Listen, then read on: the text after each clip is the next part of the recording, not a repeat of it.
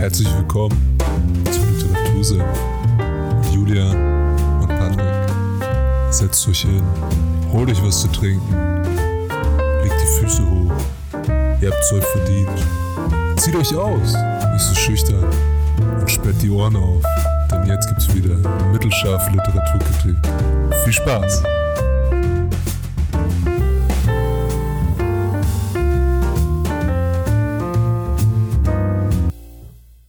Hallo, meine lieben Menschen und herzlich willkommen beim Literatursenf.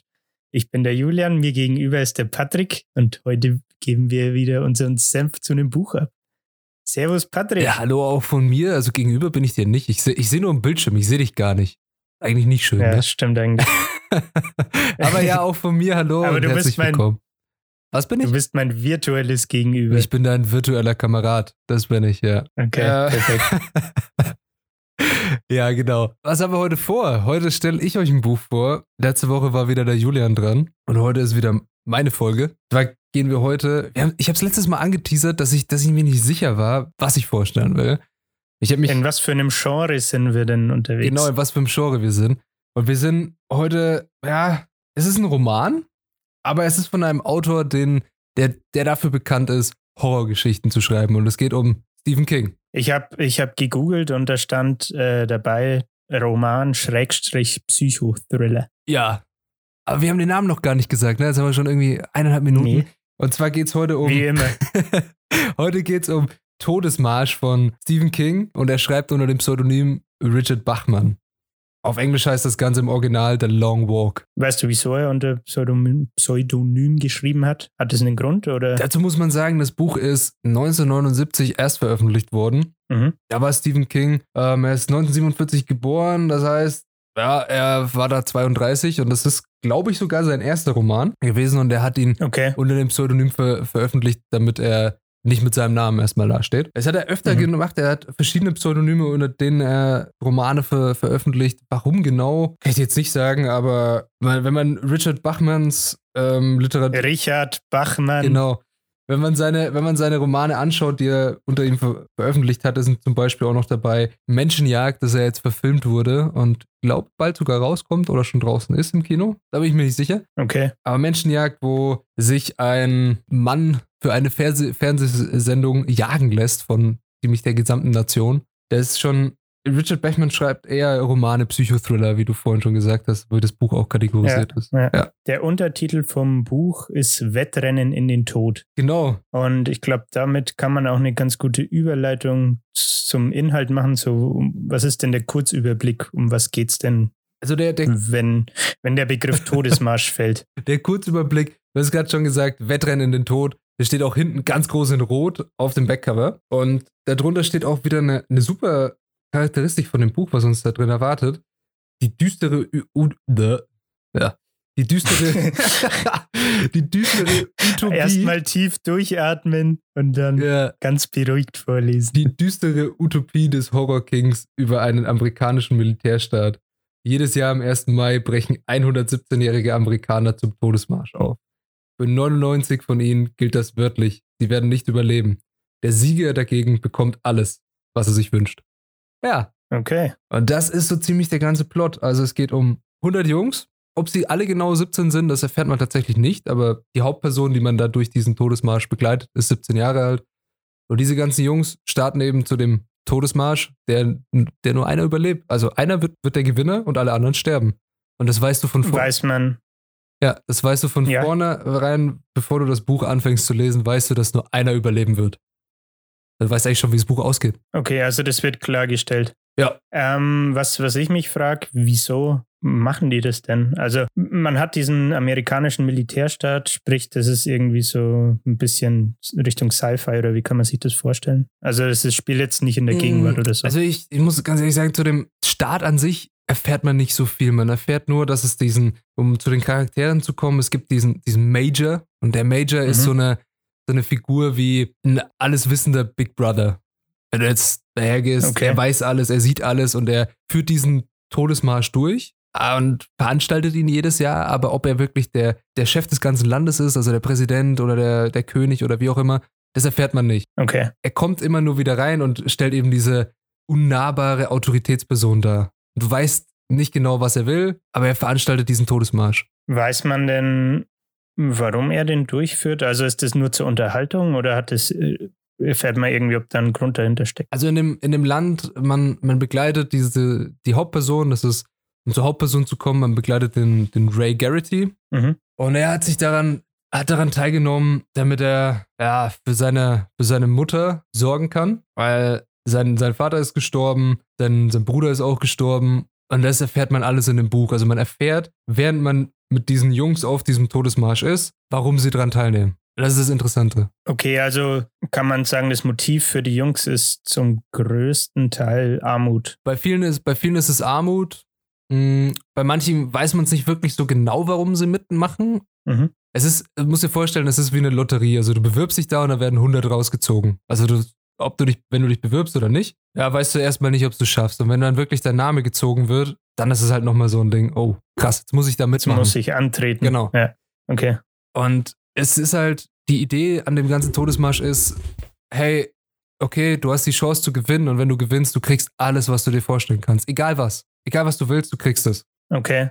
Weil das ist für viele eben der Ansporn genug aus so einer ja sehr unterdrückten Gesellschaft, die man da so, nur so am Rande mitbekommt, von diesem Militäramerika rauszukommen. Ich habe mich auch gefragt, äh, als du das Backcover vorgelesen hast, die, die äh, Teilnehmer, also die jungen Amerikaner, sind ja vermeintlich 17, Mhm. also noch nicht volljährig. Habe ich mich gefragt, ja, wieso lassen die Eltern denn dann ihre Kids da mitlaufen? Aber jetzt unter dem Aspekt, dass viele, also wie bei dem Hauptcharakter, ich habe den Namen jetzt leider nicht mehr parat, Mhm. dass bei ihm zum Beispiel, was war jetzt, Bruder und Vater verstorben sind. Ja, also Und- ich will nicht, ich will nicht so viel vorwegnehmen, weil es ist sehr in interessante Geschichten, die da, diese Hauptcharaktere, die da vorgestellt werden. Okay. Klar, du stellst ja nicht alle 100 von den Mitläufern vor, aber es Ja. gibt so fünf, Aber vier, die. Erfährt man, Hm? Er, erfährt man im Buch denn zu jedem was? Oder es werden, keine Ahnung, eine Handvoll rausgepickt und der Rest sind quasi so Nebencharaktere? Also zu den, zu den fünf Hauptcharakteren müssten es, glaube ich, sein, erfährt man was. Also man, du, du begleitest den, den Ray, den Ray Garrity, ähm, Mhm. Nummer, Nummer 47, weil die Jungs sind alle durchnummeriert. wow. Okay. Und du begleitest ihn auf, auf, diesen, auf diesen Todesmarsch. Mit wem er sich anfreundet, mit wem er seine Zeit verbringt. Also es bilden sich Gruppen, eine, eine Vorhut, eine Nachhut. Ja, und er gibt sich die meiste Zeit mit einem anderen Menschen ab, mit dem er, oder mit einem anderen Jungen ab, mit dem er sich wirklich sehr gut anfreundet. Und zwar ist es Peter McFreeze. Mhm. okay. Ähm, das ist die Nummer 61. Und er ist eher, Peter McFreeze ist ein sehr, sehr interessanter Charakter, super geschrieben. Man freundet sich mit ihm an und man fiebert mit den beiden Jungs auch mit. Weil du siehst eigentlich nur die Sicht, Okay. äh, den ganzen Walk aus, dem, aus der Sicht von den beiden. Und zur Charakter Charakteristik von, von Peter kann man eigentlich sagen, er ist, ja, er hat einen sehr komischen, sadistischen Humor. Er, okay. er ist dann halt, also wir, wir, wir gehen dann auch noch ein paar Szenen rein, da, wird es dann klar. Aber er sagt zum Beispiel in einer Stelle zum, zum ähm, Ray, hey, also es wird irgendwann, egal wie, äh, je nachdem wie lange das hier dauert, wird, wird, wird irgendwann dieser Moment kommen, an dem ich einfach nicht mehr weiterlaufen kann und da werde ich mich hinsetzen und auf den Tod warten. Und haut er einfach so raus in der Mitte vom Buch. Mhm.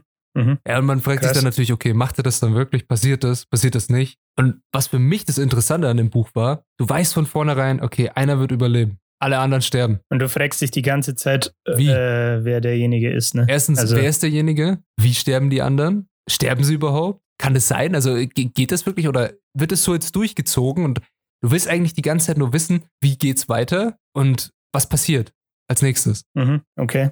Ja. Was, was mir jetzt noch nicht so ganz klar ist, oder was Ja. wolltest du sagen? hau raus. Was mir jetzt noch nicht so ganz klar ist, ist, ja, wie soll ich sagen, sind die Rahmenbedingungen. Also man hat diesen Todesmarsch Mhm.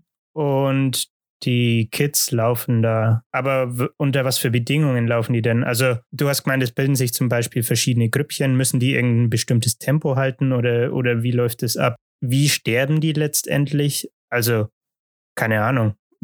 Kommt dann jemand und vollstreckt die einfach, wenn, wenn die stehen bleiben oder wie läuft das ab?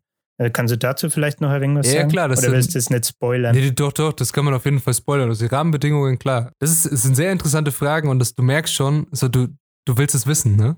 Also du, ich Ja, erzähle dir jetzt macht dieses neugierig. Buch, ne? es macht dich neugierig, du willst wissen, wie, wie läuft das Ganze ab, wie soll denn das gehen? Ja.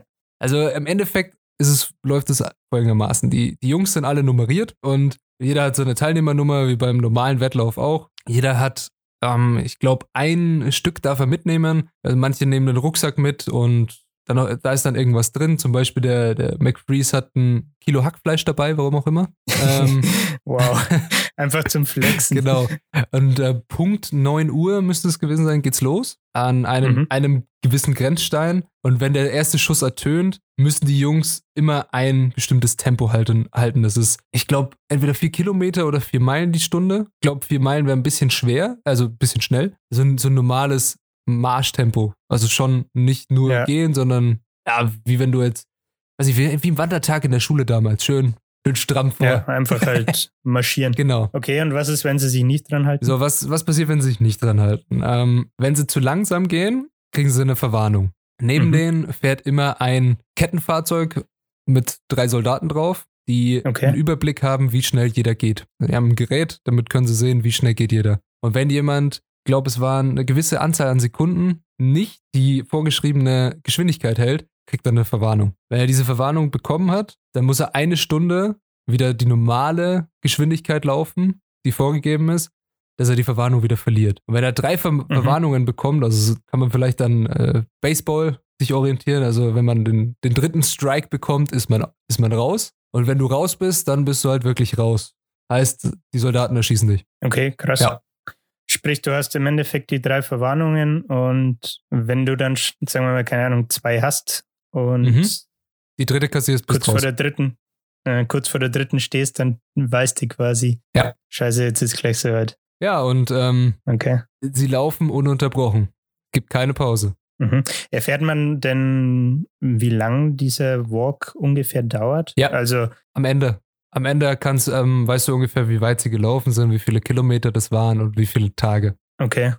Okay. Ja. Aber du wirst es nicht vorwegnehmen. Nee, also ähm, wer, wer, okay. ob jemand gewinnt, wer gewinnt und ähm, wie das Ganze ausgeht, will ich jetzt eigentlich nicht spoilern. Aber wir können gerne ein paar Stellen vorlesen. Ich habe ein paar rausgesucht. Mhm. Und einmal, ich hm? würde vorher gerne noch mal eine Frage stellen. Jo. Und zwar, was ich mich jetzt noch frage, wenn du sagst, die laufen, okay, du wirst nicht sagen, wie lang sie laufen, aber ich vermute mal, die laufen schon lang. Weil, mhm. wenn der Tod dir gegenübersteht, denke ich, kann man da schon bisschen was rausholen. Ne? Mhm. Laufen die Kids denn dann teilweise wirklich bis zum Tod oder, oder wie sieht es denn mit Verletzungen oder irgendwie sowas aus? Weil ich könnte mir vorstellen, dass du auch ab einem gewissen Punkt irgendwie wunde Füße kriegst oder keine Ahnung. Ich weiß auch nicht, wie es mit, mit Essen zum Beispiel aussieht, ob die irgendwie Verpflegung kriegen oder ob der Kerl dann sein, sein Kilo Hack da mit irgendjemandem teilt. ja, das sind, das sind alles, alles gute Fragen. Und das sind auch alles die Fragen, die ich mir gestellt habe, bevor ich das Buch gelesen habe. Oder als ich es gelesen habe. So, wie, wie läuft das? Mhm. Was, was passiert jetzt? Wie geht es weiter? Das mit dem Essen ist ein guter, guter Einwand. Ähm, jeden Tag bekommen die Jungs ähm, so eine Art Nährstoffpaste ausgeteilt, die alle ja, wichtigen Inhaltsstoffe hat, damit du einen Tag überlebst. Nach dem Motto. Das hört sich richtig schmackhaft an. Ja, und, ähm, und Wasser bekommen sie ausgeteilt. Also sie haben eher so einen okay. Vorratsgürtel an, wo sie das reintun können. Das ist Nährstoffpaste essen können und ihr Wasser trinken können. Ähm, das mit den blutigen Füßen und einfach weiterlaufen, ja, das stimmt, da musst du durch. Also kriegt man auch mit, dass die wirklich dann ja. teilweise andere Verletzungen haben. Ja, auch ähm, wenn man viel Wasser trinkt, dann muss es auch irgendwo wieder hin, wie das läuft, wenn man, wenn man dabei immer laufen, laufen soll. Das stimmt, habe ich gar nicht dran gedacht. Das stimmt, ja. Aber wie viel Verwarnungen das dann wohl einem bringt. ja, ja, stimmt. Da muss man bestimmt auch so ein bisschen dann zum Thema hier Wasser lassen zum Beispiel eine Taktik entwickeln. So wenn du schon eine Verwarnung hast oder so und dann auf einmal Wasser lassen musst, glaube ich eher unvorteilhaft. Ne? Mhm. Ein bisschen, ein bisschen rückwärts laufen und äh, in die andere Richtung pinkeln. als, okay. als Mann ist es ja ein bisschen einfacher als als Frau. Warum keine Frauen laufen? Warum keine Frauen teilnehmen, weiß ich nicht. Das wird nicht gesagt. Okay, also es sind nur Männer. Ja, es okay. sind nur Jungs. So. Ja, dann gehen wir mal zu den Lesestellen, oder? Können wir gerne machen. Ich habe hm? hab als Feedback bekommen, dass das sehr gut ankam äh, bei Der siebte Tod. Gut, dann, dann lesen wir jetzt auch noch ein paar vor. Und zwar fangen wir jetzt an ähm, mit der ersten Stelle, ist einfach der Anfang des Walks. Da sind die Jungs mhm. gerade angekommen am Startpunkt. Der Major hat jetzt alle aufgerufen, ihnen ihre Nummer gegeben und jetzt ist es kurz vor 9 Uhr und es ist kurz bevor es losgeht. Ich steige einfach Startet mal. Es, Hm? Startet das Buch denn an auch mit der Stelle oder hat man vorher Nee. so ein bisschen eine Vorgeschichte? Die Vorgeschichte, die du bekommst, ist ähm, Garrittys Fahrt zum Startpunkt. Also er, Und Garrity ist der Hauptcharakter. genau. Also das Buch ist Okay. in einer, in, nicht in der Ich-Perspektive vom Garrity geschrieben, sondern der Erzähler ist ein alles überblickender Erzähler, der aber nur so viel ähm, Input dem Leser gibt, wie er gerne möchte. Also du kriegst nicht alles mit, sondern nur das, was der Erzähler dir gibt. Okay. Genau. Gut. So, dann fangen wir einfach mal an. Als er an die Reihe kam, gab der Major ihm die Nummer 47 und wünschte ihm viel Glück. Aus der Nähe roch er sehr männlich und irgendwie penetrant. Garrity hatte ein fast unstehbares Bedürfnis, das Bein des Mannes zu berühren, um sich davon zu überzeugen, dass er real war. Peter McFreeze war Nummer 61, Hank Olson 70. Er stand länger als die anderen beim Major. Der Major lachte über etwas, was Olson gesagt hatte und schlug ihm auf den Rücken. Ich habe ihm geraten, einen Batzen Geld auf Abruf bereitzuhalten, sagte Olsen, als er zurückkam. Und er hat zu mir gesagt, dass ich euch die Hölle heiß machen soll. Er sagte, er mag Leute, die es nicht erwarten können, loszulegen. Mach ihnen die Hölle heiß, Junge, hat er gesagt. Nicht schlecht, sagte McFreeze und blinzelte Garrity zu. Garrity wusste nicht zurecht, was er von Peters Zwinkern halten sollte. Machte er sich etwa über Olsen lustig? Der dürre Junge auf der Kiefer hieß Stebbins. Er nahm seine Nummer mit gesenktem Kopf entgegen und sprach kein Wort mit dem Major. Danach setzte er sich wieder unter einen Baum. Garrity war von ihm irgendwie fasziniert. Nummer 100 war ein rothaariger Junge mit einer heftigen Akne. Er hieß Zuck. Nachdem er seine Nummer erhalten hatte, saßen sie alle herum und warteten auf das, was als nächstes passieren würde. Drei Soldaten aus dem Halbkettenfahrzeug verteilten breite Gürtel mit Taschen, die man mit einem Druckknopf verschließen konnte. Diese Taschen enthielten Tuben mit einer Paste aus energiereichem Nahrungskonzentrat. Dann kamen noch weitere Soldaten und verteilten Feldflaschen mit Wasser. Die banden sich die Gürtel um und befestigten die Feldfl Feldflaschen. Olsen schlang sich den Gürtel wie ein Revolverheld tief um die Hüfte, fand einen, eine Schokoladentafel und fing sofort an, sie zu essen. Nicht schlecht, sagte er lachend. Dann nahm er einen großen Schluck aus seiner Feldflasche, um die Schokolade hinunterzuspülen. Und Garrity fragte sich, ob Olsen nur eine gute Miene zum bösen Spiel machte oder ob er etwas wusste, was er selbst nicht wusste. Der Major musterte sie alle ernst. Garrittys Armbanduhr zeigte 8.56 Uhr. Die war, wie war es so spät geworden? Sein Magen so, zog sich schmerzhaft zusammen. Also gut, Leute, stellt euch bitte in Zehnerreihen auf. Keine besondere Ordnung. Ihr könnt mit euren Freunden zusammenbleiben, wenn ihr wollt. Garrity stand auf. Er fühlte sich benommen und wie im Traum. Es war, als gehörte sein Körper nun jemand anders. Jetzt geht's also los, sagte McFreeze neben ihm. Ich wünsche euch allen Glück. Dir auch viel Glück, sagte Garrity überrascht. Ich sollte mir meinen beschissenen Kopf untersuchen lassen, sagte McFreeze. Er sah plötzlich verschwitzt und blass aus, gar nicht mehr so ungeheuer durchtrainiert wie vorher. Er versuchte zu lächeln und schaffte es nicht. Die Narbe trat wie ein wildes Ausrufezeichen auf seiner Wange hervor. Äh, Stebbins stand auf und schlenderte zum Schwanz der zehn Mannbreiten und zehn tiefen Marschordnung. Olsen, Baker, McFreeze und Garrity standen in der dritten Reihe. Garrittys Mund war trocken. Er überlegte, ob er einen Schluck Wasser trinken sollte. Entschied sich dann aber dagegen. Noch nie in seinem Leben hatte er seine Füße so sehr gespürt. Er fragte sich, ob er erstarren und gleich hier auf der Startlinie ausgeknipst werden würde. Er fragte sich, ob Stebbins früh zusammenklappen würde. Stebbins mit seinem Marmeladenbrot und seiner lila Hose. Er fragte sich, ob er selbst als Erster zusammenklappen würde. Er fragte sich, was für ein Gefühl es wohl wäre, wenn. Seine Armbanduhr zeigte 8.59 Uhr an. Der Major blickte auf seine Taschenuhr aus rostfreiem Stahl. Langsam hob er seine Hand und jetzt hing alles von seinem Zeichen ab. Die hundert Jungen blickten sich aufmerksam an. Die Stille war grauenvoll intensiv. Die Stille füllte alles aus. Garrittys Uhr stand schon auf neun, aber die erhobene Hand fiel nicht. Nun mach schon. Warum tut er es nicht? Am liebsten hätte er laut herausgeschrien. Dann fiel ihm wieder ein, dass seine Uhr ja eine Minute vorging. Er hätte sie nach dem Major stellen können, aber er hat es nicht getan. Er hatte es vergessen. Die Hand des Majors senkte sich. Viel Glück euch allen, sagte er. Sein Gesicht war ausdruckslos. Die verspiegelte Sonnenbrille verbarg seine Augen. Langsam gingen sie los, ohne zu drängeln. Ja, das ist der Anfang. Okay. Also der, man merkt, finde ich, dass der Major ein ziemlich glorifizierter Charakter ist Mhm. irgendwie und so ein bisschen, ja, was heißt ein bisschen und eine krasse Stellung hat in der Gesellschaft irgendwie. Mhm. Und man merkt bei den Jungs, finde ich, dass er am Anfang, also ich weiß jetzt nicht mehr, wer es war, aber ein bisschen locker an das Ganze angehen. Der eine macht noch mit dem Major Witze. Mhm. Und dann aber, als es quasi ernst wird und kurz vor Startschuss ist, äh, merken sie auf einmal so, hoppala, Mhm. jetzt wird's ernst so und es gibt kein Zurück mehr. Ne? Genau.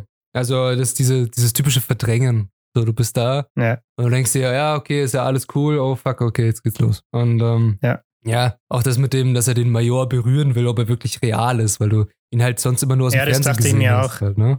Ja, das verdeutlicht, finde ich, was der für eine Stellung hat. Ne? Mhm. Also, dass der fast so ein bisschen surreal auf, auf, auf die Jungs wirkt und die gar nicht so realisieren, wie ernst die Situation ist, irgendwie, finde ich. Ja, man, man merkt, dass alle ein bisschen anders mit der Situation umgehen und dass aber trotzdem, ja, dass es kein Zurück gibt. Es geht los. Ja. Und Auf los geht's los. auf los geht's los und du weißt nicht, okay, stirbt jetzt da wirklich einer oder nicht? So als Motto, das wissen sie ja auch selber nicht. Sie laufen los. Aber auch Ja. Wer der Erste ist, wer der Letzte ist, das alles Was es da jetzt, was jetzt da jetzt äh, auch geheißen hat, war, dass die in äh, äh, 10 auf 10 Formation quasi marschieren. Mhm. Das ist nur die Startformation, weil du vorhin meintest, das bilden Ja. sich Grüppchen. Also, solange sie das vorbestimmte Tempo halten, dürfen sie laufen, wie sie wollen. Okay. Also, Und die, die Reihenfolge ist auch wurscht. Also es, Ja. es geht einfach nur darum, wer läuft. genau. Also, wenn du schneller läufst, Okay. dann läufst du halt schneller. Wenn du genau auf Punkt auf diesen da läufst, dann ist alles okay. Äh, haben die irgendwie so eine Art, ja, wie soll ich sagen, GPS oder, hm, keine Ahnung, eine Geschwindigkeitsanzeige oder Also, die Jungs äh, direkt die, nicht. okay, die kriegen, die merken quasi nur, we- wenn sie zu langsam sind, wenn sie eine Verwarnung kriegen. Genau. Also, die Jungs bekommen Okay, kein GPS-Gerät oder kein Laufmesser oder ähnliches. Die Soldaten haben einen. Tatsächlich. Für jeden einzelnen Geher. okay. Ja, das finde ich tatsächlich irgendwie, ein- keine Ahnung, Mhm. für die, für die Jungs wahrscheinlich gar nicht so leicht dann einzuschätzen, vor allem wenn, wenn dann mal Ermüdung eintritt, äh, ob sie dann das richtige Tempo laufen ne? oder ob sie sehr viel zu schnell sind oder vielleicht ein wenig langsamer machen könnten oder irgendwie so, so Sachen. Ja. Aber ich glaube, da kommt halt auch so ein bisschen der psychologische Faktor mit rein, ne? Genau. dass, dass sie diese Ungewissheit haben. Apropos psychologischer Faktor, wir können auch noch jetzt eine Stelle weitergehen. Und zwar zum ersten Opfer des ganzen Laufs. Also das will ich einfach auch Also der erste Todesfall. Genau. Der erste, Mhm. der erste, der disqualifiziert wird. der erste, Okay. der die rote Karte kassiert. Ähm, Der den Löffel abgibt. genau. Moment. Dann erreichte sie eine neue Nachricht von vorn. Befasste sich diesmal mit einem Jungen namens Curly. Nummer 7. Curly hatte einen Wadenkrampf und schon eine erste Warnung erhalten. Garrity ging etwas schneller, um McFreeze und Olsen einzuholen. Wo ist er? Olsen deutete mit dem Daumen auf einen schlachsigen, mageren Jungen in Blue Jeans.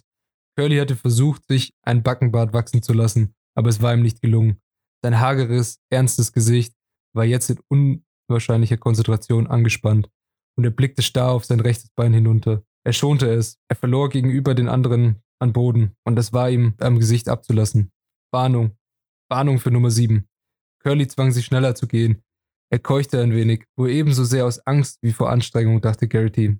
Er hatte jegliches Zeitgefühl verloren, vergaß alles um sich herum, außer Curly. Er beobachtete seinen Kampf und war sich dumpf bewusst, dass dies sein eigener Kampf sein könnte. Vielleicht in einer Stunde, vielleicht erst am nächsten Tag. Es war das Faszinierendste, was er je gesehen hatte. Curly fiel immer mehr zurück. Und es musste, mussten erst mehrere Verwarnungen an die anderen ergehen, bevor die Gruppe merkte, dass sie sich aus Faszination seiner Geschwindigkeit angepasst hatte. Das bedeutete, dass Curly sich sehr nahe am Outgut befand. Warnung. Warnung für Nummer 7. Dritte Warnung für Nummer 7. Ich habe einen Wadenkrampf, rief Curly heiser. Das ist nicht fair, das ist nicht fair, wenn man einen Wadenkrampf hat. Er befand sich jetzt fast auf gleicher Höhe, Höhe mit Garrity. Garrity konnte seinen Adamsapfel auf und abhüpfen sehen. Er massierte sich verzweifelt das rechte Bein und Garrity konnte die Panik riechen, die in Wellen von ihm ausging, und es roch wie eine reife, frisch aufgeschnittene Zitrone. Garrity zog langsam an ihm vorbei, und im nächsten Moment hörte er, wie Curly erleichtert ausrief, Gott sei Dank, er löst sich. Keiner sagte etwas. Garrity empfand eine widerwillige Enttäuschung. Das war gemein und unsportlich, aber er hätte es zu gern gesehen, dass jemand vor ihm die rote Karte bekam. Wer wollte schon als erster erledigt werden? Auf Garrittys Uhr war es jetzt fünf Minuten nach elf. Zwischen mussten sie den Rekord wohl gebrochen haben, wenn man davon ausging, dass sie in zwei Stunden acht Meilen geschafft hatten. Bald würden sie in Limestone sein. Er sah, dass Olsen erst das eine und dann das andere Knie beugte. Neugierig versuchte er es selbst einmal. Seine Gelenke knackten hörbar, und er war erstaunt, wie steif sie sich inzwischen anfühlten. Aber seine Füße taten immer noch weh. Das war doch schon etwas. In einem kleinen Feldweg parkte ein Milchtankwagen. Der Milchmann saß auf der Motorhaube und winkte ihnen gutmütig zu. Haltet euch ran, Jungs. Garrity wurde plötzlich wütend. Am liebsten hätte er ihn angeschrien. Warum setzt du dich nicht deinen fetten Arsch in Bewegung und gehst mit uns? Aber der Milchmann war schon über 18. Er sah sogar weit älter als 30 aus. Er war alt. Also gut, Jungs, fünf Minuten Pause, witzelte Olsen unvermittelt und erntete Gelächter. Dann war der Milchwaden nicht mehr zu sehen. Sie kamen jetzt über mehrere Kreuzungen, sahen mehrere Polizisten, die die Straße abriegelten und mehr Zuschauer, die hupten und ihnen zuwinkten. Jemand warf Konfetti. Garrity fing an, sich wichtig zu fühlen. Schließlich war er Mains Stolz. Plötzlich schrie Curly auf. Garrity blickte über die Schulter zurück. Curly lief vornübergebeugt, hielt sich das rechte Bein und schrie. Trotzdem lief er. Es war unglaublich, immer noch weiter, aber sehr, sehr langsam, viel zu langsam.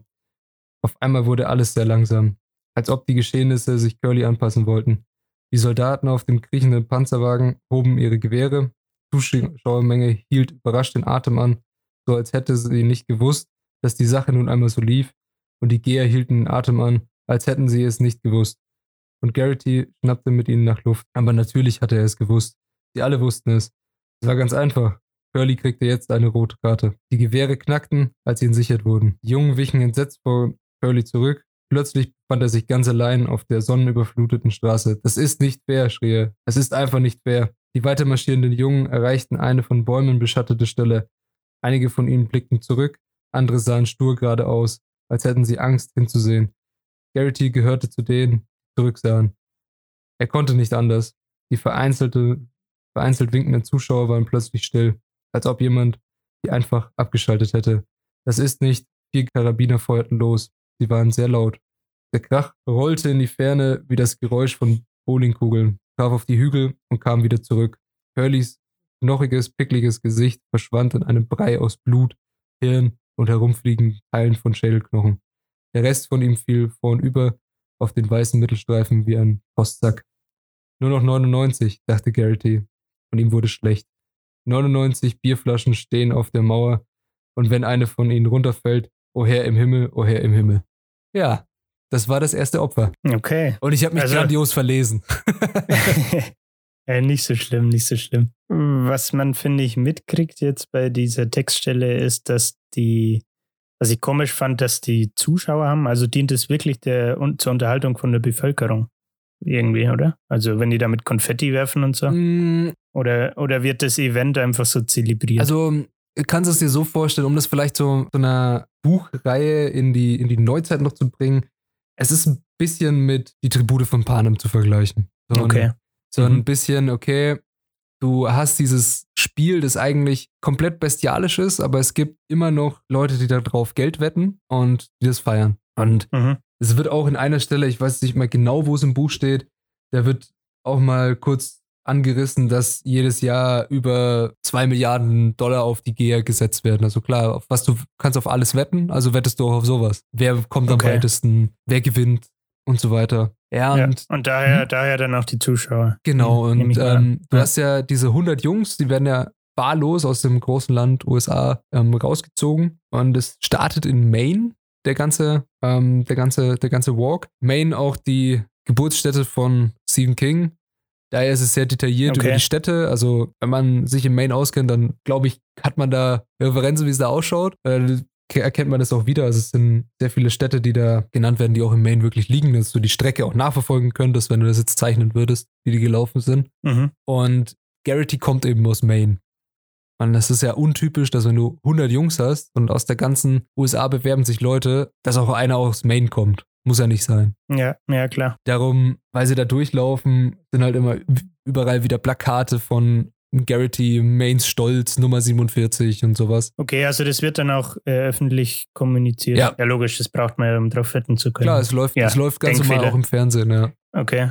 Ja, krass. Ja. Ja. und was ich auch interessant fand, ist, dass die, die, die Jungs, also die Geher, wie Mhm. du es vorhin genannt hast, äh, diesen ersten Todesfall, diese, diese erste rote Karte alle anders irgendwie äh, handhaben oder anders damit umgehen. Ähm, dass die einen zum Beispiel einfach stur weiterlaufen und, keine Ahnung, das wahrscheinlich gar nicht sehen wollen Ja. oder sich auf die, aufs Gehen konzentrieren. Und die anderen schockiert sind und nach hinten schauen und sich denken, hm, es sind nur noch 99 da, ne? Ja, genau. Also du hast halt, wie wie es bei Garrity eben gerade war, er guckt sich um so nach dem Motto, als hätten es alle nicht gewusst, was hier, was hier gespielt wird. So dieses immer, es ist immer noch dieses Ja. Verdrängen. Dieses Verdrängen einfach. Und Ja, also dass viele das, was ich am Anfang auch schon gesagt habe, das gar nicht so wirklich irgendwie realisieren, dass es wirklich um Leben und Tod geht und das ein bisschen surreal ist. So. Genau, es, ist, es sind Ja. sehr, sehr viele Stellen im Buch. Ähm, man muss sich halt irgendwie immer in den Kopf rufen, die laufen da alle gleichzeitig und es passiert da sehr viel. Also äh, dieses Ja. Ganze, es geht da, in dem Buch geht es wirklich immer nur um das Zwischenmenschliche zwischen den Gehern. Und du fängst dann an, dich mit Garrity zum Beispiel oder mit, mit McFreeze, weil das die Hauptpersonen sind, die am meisten Redeanteil haben in dem Ganzen, ähm, Mhm. anzufreunden. Du fieberst mit. Du findest vielleicht das cool, was die Geschichte ist und du denkst dir die ganze Zeit, nee, die können jetzt doch nicht einfach sterben. Kann, kann nicht einfach vorbei sein. Du begleitest eigentlich die beiden auf einer Reise in den Tod. Und alle, and ja, ist, Ja. alle anderen 99 davon auch. Oder 98, wenn du die zwei abziehst. Aber du begleitest die einfach auf ihrem Todesmarsch. Naja, stimmt schon. Ja. Kommunizieren die, die Boys dann auch wirklich viel untereinander? Äh, Oder ich denke mal, wenn sich, also es, keine Ahnung, ich stelle es mir jetzt so vor, es bilden sich Grüppchen und du hast, die, diese werden ja auch Mhm. wahrscheinlich eine gewisse Distanz mit, mit der Zeit äh, untereinander haben. Also die Person ganz hinten kann jetzt wahrscheinlich schlecht mit Personen ganz vorne ähm, vom Marsch kommunizieren. Ne? Ja, du hast, du hast halt immer, wie jetzt, wir jetzt auch gerade an der Stelle gesehen haben, oh ja, sie haben eine, irgendwas von vorne gehört. Vorne heißt am Anfang des, ähm, des Marsches, Mhm. bei der vorderen Gruppe. Und ähm, der Garrity läuft immer mit, mit McFreeze eigentlich, dann mit diesem Olsen. Und es kommen dann im Laufe des Buchs noch ein paar andere dazu, die da so um ihn rumlaufen und die werden dann auch ein bisschen mehr erklärt, wo die herkommen, was sie antreibt. Also es geht sehr viel um das Zwischenmenschliche. Also die lernen sich halt wirklich kennen. Also, ja, und, und die, die Kommunikation dann geht auch viel über so Flurfunk oder Flüsterpost, wenn man so will. Genau. Ja. Klar, Okay. klar hast du halt auch welche, die versuchen, andere gegeneinander aufzuhetzen und ähm, sehen eigentlich immer nur, klar, es gewinnt nur einer, sich, also denken nur an sich die ganze Zeit. Dann hast du welche, die, wie jetzt auch Garrity und McFreeze, die versuchen sich gegenseitig zu unterstützen, weil sie sich dann so gut angefreundet haben am Ende, dass der eine versucht, den anderen weiterzuziehen und ähnliches. Hm, Also das passiert natürlich dann auch so Leidensgenossen nach dem Motto. ja, okay. Ja, aber was ich mich dann auch wiederum frage, dieses Gegeneinander aufhetzen ist wahrscheinlich dann eher auf psychologischer Basis, also es ist Genau. ein bisschen Trash-Talk oder so, ne? Ja, Weil die werden jetzt, die, die können ja nicht irgendwie anfangen zu raufen, also sich irgendwie zu boxen oder so, das geht ja schlecht. Gerauft wird nicht, Jungs. also es ist wirklich, du, du merkst selber, du hast mega viele Fragen an das Buch. ja, Du hast mega Fall. viele Weil's- Fragen. Weil es halt Weil so Das hat, finde ich, so ein bisschen was. Kennst du den, den Film The Purge oder die Filme?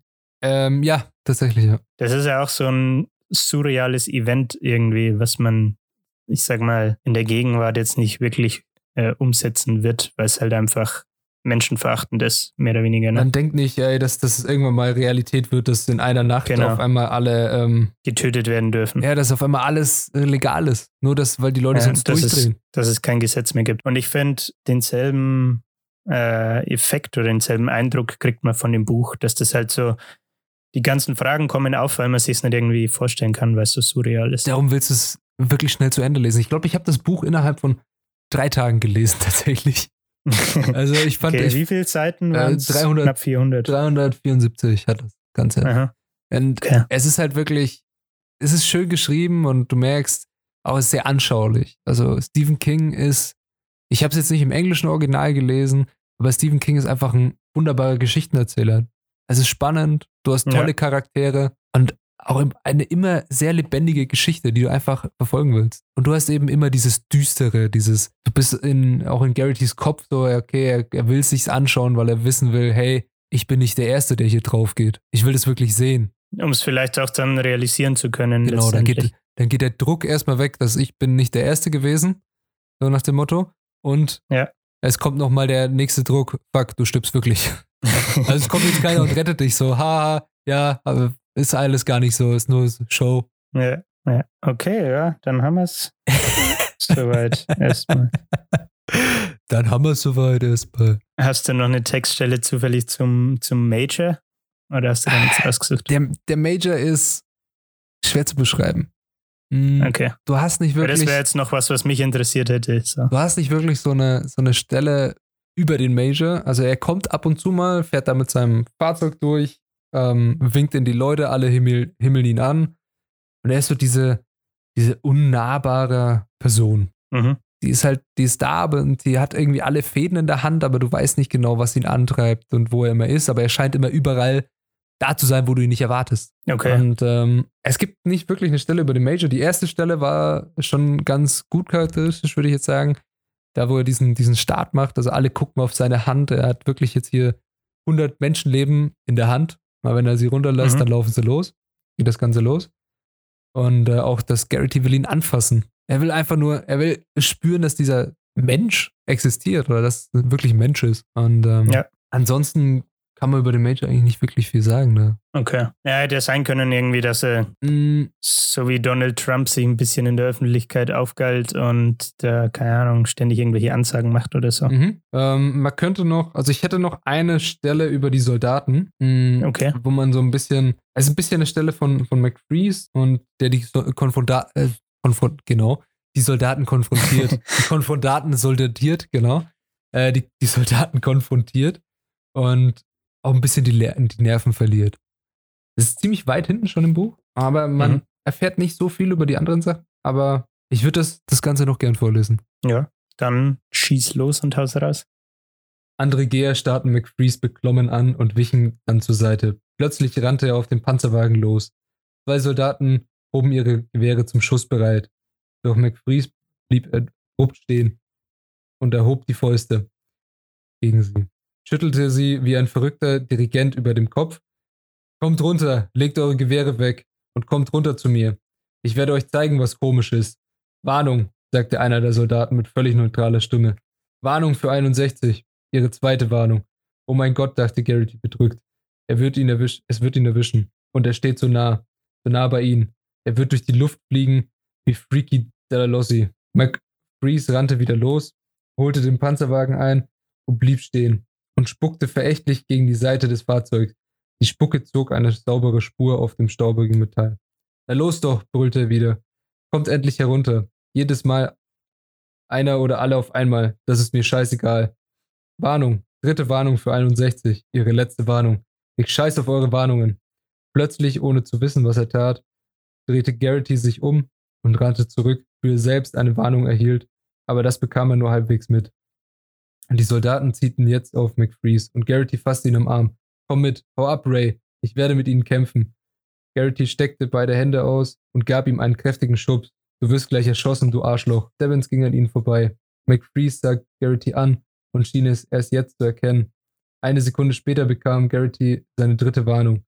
Und er dachte, gehetzt, dass McFreeze nur noch Sekunden von seiner roten Karte entfernt sein könnte. Fahr zur Hölle, sagte McFreeze mit tonloser, erschöpfter Stimme. Er fing wieder an zu gehen. Garrity ging mich mit ihm. Ich dachte, dass es dich gleich erwischen würde, sagte er. Das war alles. Aber es hat mich nicht erwischt, sagte McFreeze mürrisch. Dank diesem Musketier hier. Seine Hand fuhr zu der Narbe. Scheiße, es wird uns alle erwischen. Einer wird gewinnen. Es könnte einer von uns sein. Das ist doch Schwindel, sagte McFreeze mit bebender Stimme. Es gibt keinen Sieger und auch keinen Preis. Sie ziehen den letzten Kerl irgendwo hinter eine Scheune oder schießen ihn auch. Sei doch nicht so verdammt blöd, schrie Garrity aufgebracht. Du hast nicht die geringste Ahnung, was du da quasselst. Jeder verliert, sagte McFreeze. Seine Augen lauerten in einer tiefen Höhle wie, bös wie ein bösartiges Tier. Die beiden gingen jetzt ganz allein. Die anderen Geher hielten auf Abstand, zumindest vorläufig. McFreeze hatte die Fassung verloren und in gewisser Weise war Garrity dasselbe passiert. Indem er zu McFreeze zurückrannte, hatte er gegen sein eigenes Interesse gehandelt. Mit größter Wahrscheinlichkeit hat er McFreeze davor bewahrt. Und ich sage jetzt nicht, wie viele schon tot sind, weil jetzt kommt eigentlich die Stelle, wie viele schon tot sind. Okay. Also es wäre jetzt gekommen, Nummer und so weiter zu werden. Ja. Also man merkt, er verliert die Fassung und zweifelt das komplette System da eigentlich an. So, es gewinnt doch eh keiner. Es sterben eh alle. Der, der am Ende dann noch übrig ist, wird auch erschossen. Und rennt auf diese Soldaten Ja. zu. Ja. Und die, ja, die Soldaten sind, die sind immer da. Sie sind eigentlich nur Gewehre mit einem Mensch hinten dran, die benutzt werden, Hat dann, wenn sie rausfliegen. hat dann eigentlich jeder Soldat quasi eine zugeordnete Nummer? Also Nö. jeder, jeder Läufer quasi einen eigenen Soldaten oder wie läuft das? Nee, also es fahren ähm, drei Soldaten auf so einem Kettenfahrzeug mit Mhm. und neben den Läufern und je nachdem, wenn die, wenn die Gruppe größer wird, dann kommen mehr Soldaten dazu und damit sie alle im Blick haben.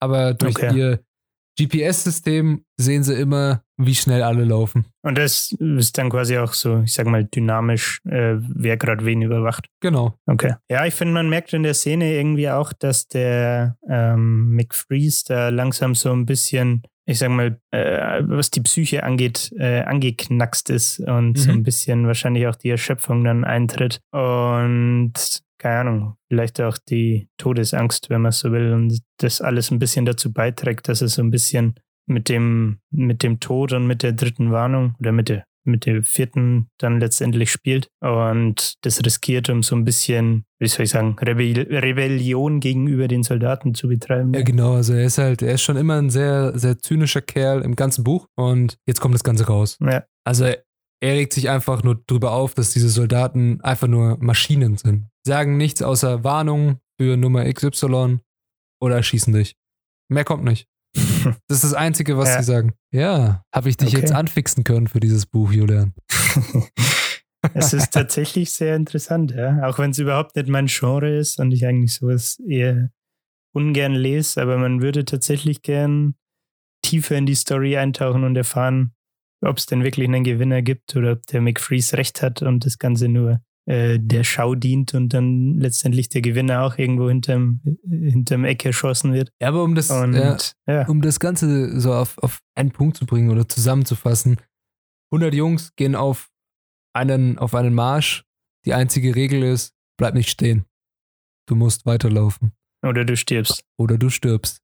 Und nur einer gewinnt. Und das Buch begleitet Ray Garrity, wie er die anderen Geher kennenlernt, wie er das Ganze selber erlebt und wer am Ende gewinnt.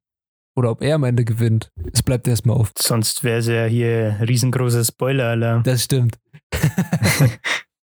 ja, dann wären wir auch durch mit dem ganzen Buch. Also ich habe nichts was ich vorlesen würde oder sagen würde, nur dass es ein mega geiles Buch ist und ich es nur jedem empfehlen kann, der entweder Stephen King mag, einen sehr guten Roman mag oder ähm, auf so postapokalyptische Szenarien steht. Es ist wirklich fast schon ein Must-Read. Das ist super. Okay. Ja, vielleicht muss ich mir das mal von dir ausleihen. Ja, sehr gerne. Sag Bescheid. Ja, okay. Dann. Wollen wir noch einen Ausblick auf nächste Woche geben? Was hast du da vorbereitet, Julian? Ah, ja. Hast du da schon was? ja, mir schwebt tatsächlich was vor. Und zwar geht es ums Thema Netflix. Aha. Aber, aber nicht um Netflix heute hier mit Streaming und keine Ahnung, führende, ich glaube, führende Streaming-Anbieter, wenn ich mich jetzt nicht täusche. Mhm. Ähm, sondern das Ganze ist vom ähm, Mitgründer ähm, geschrieben und spielt von 97, also 1997 bis 2002 oder 3, glaube ich. Mhm. Und das Buch beschreibt so die, die Geschichte, wie die Idee entstanden ist zur, zur Firma Netflix quasi. Also wie es Netflix geht sich äh, gegründet hat, so nach dem Motto. Ja. Jawohl. Und es geht nicht um Streaming. oh, Das ist das Coole dran. Okay, ich bin, ich bin gespannt. Ich habe keine Ahnung. Ich kenne ich kenn nur Netflix, wenn ich mein, äh, mein Handy oder mein PC aufmache und was anschauen will. Ja. Aber sonst habe ich keine Ahnung von der Firma und von der Entstehungsgeschichte. Ich bin gespannt. Ich hoffe äh, Jo, dann hätten wir es für diese Folge, oder? Ja, also von mir bleibt eigentlich nur noch zu sagen, vielen Dank, dass ihr eingeschaltet habt, dass ihr so lange durchgehalten habt und verzeiht meine ganzen Versprecher. Das war, ähm, kommt nicht wieder vor. Aber wenn Wird ihr, alles rausgeschnitten. Post-Production ist da. wenn ihr, wenn ihr Feedback habt, Anregungen, Wünsche, jederzeit, sagt Bescheid. Macht's es gut. Ciao. Hat's nein, meine Leid. Hasta la vista.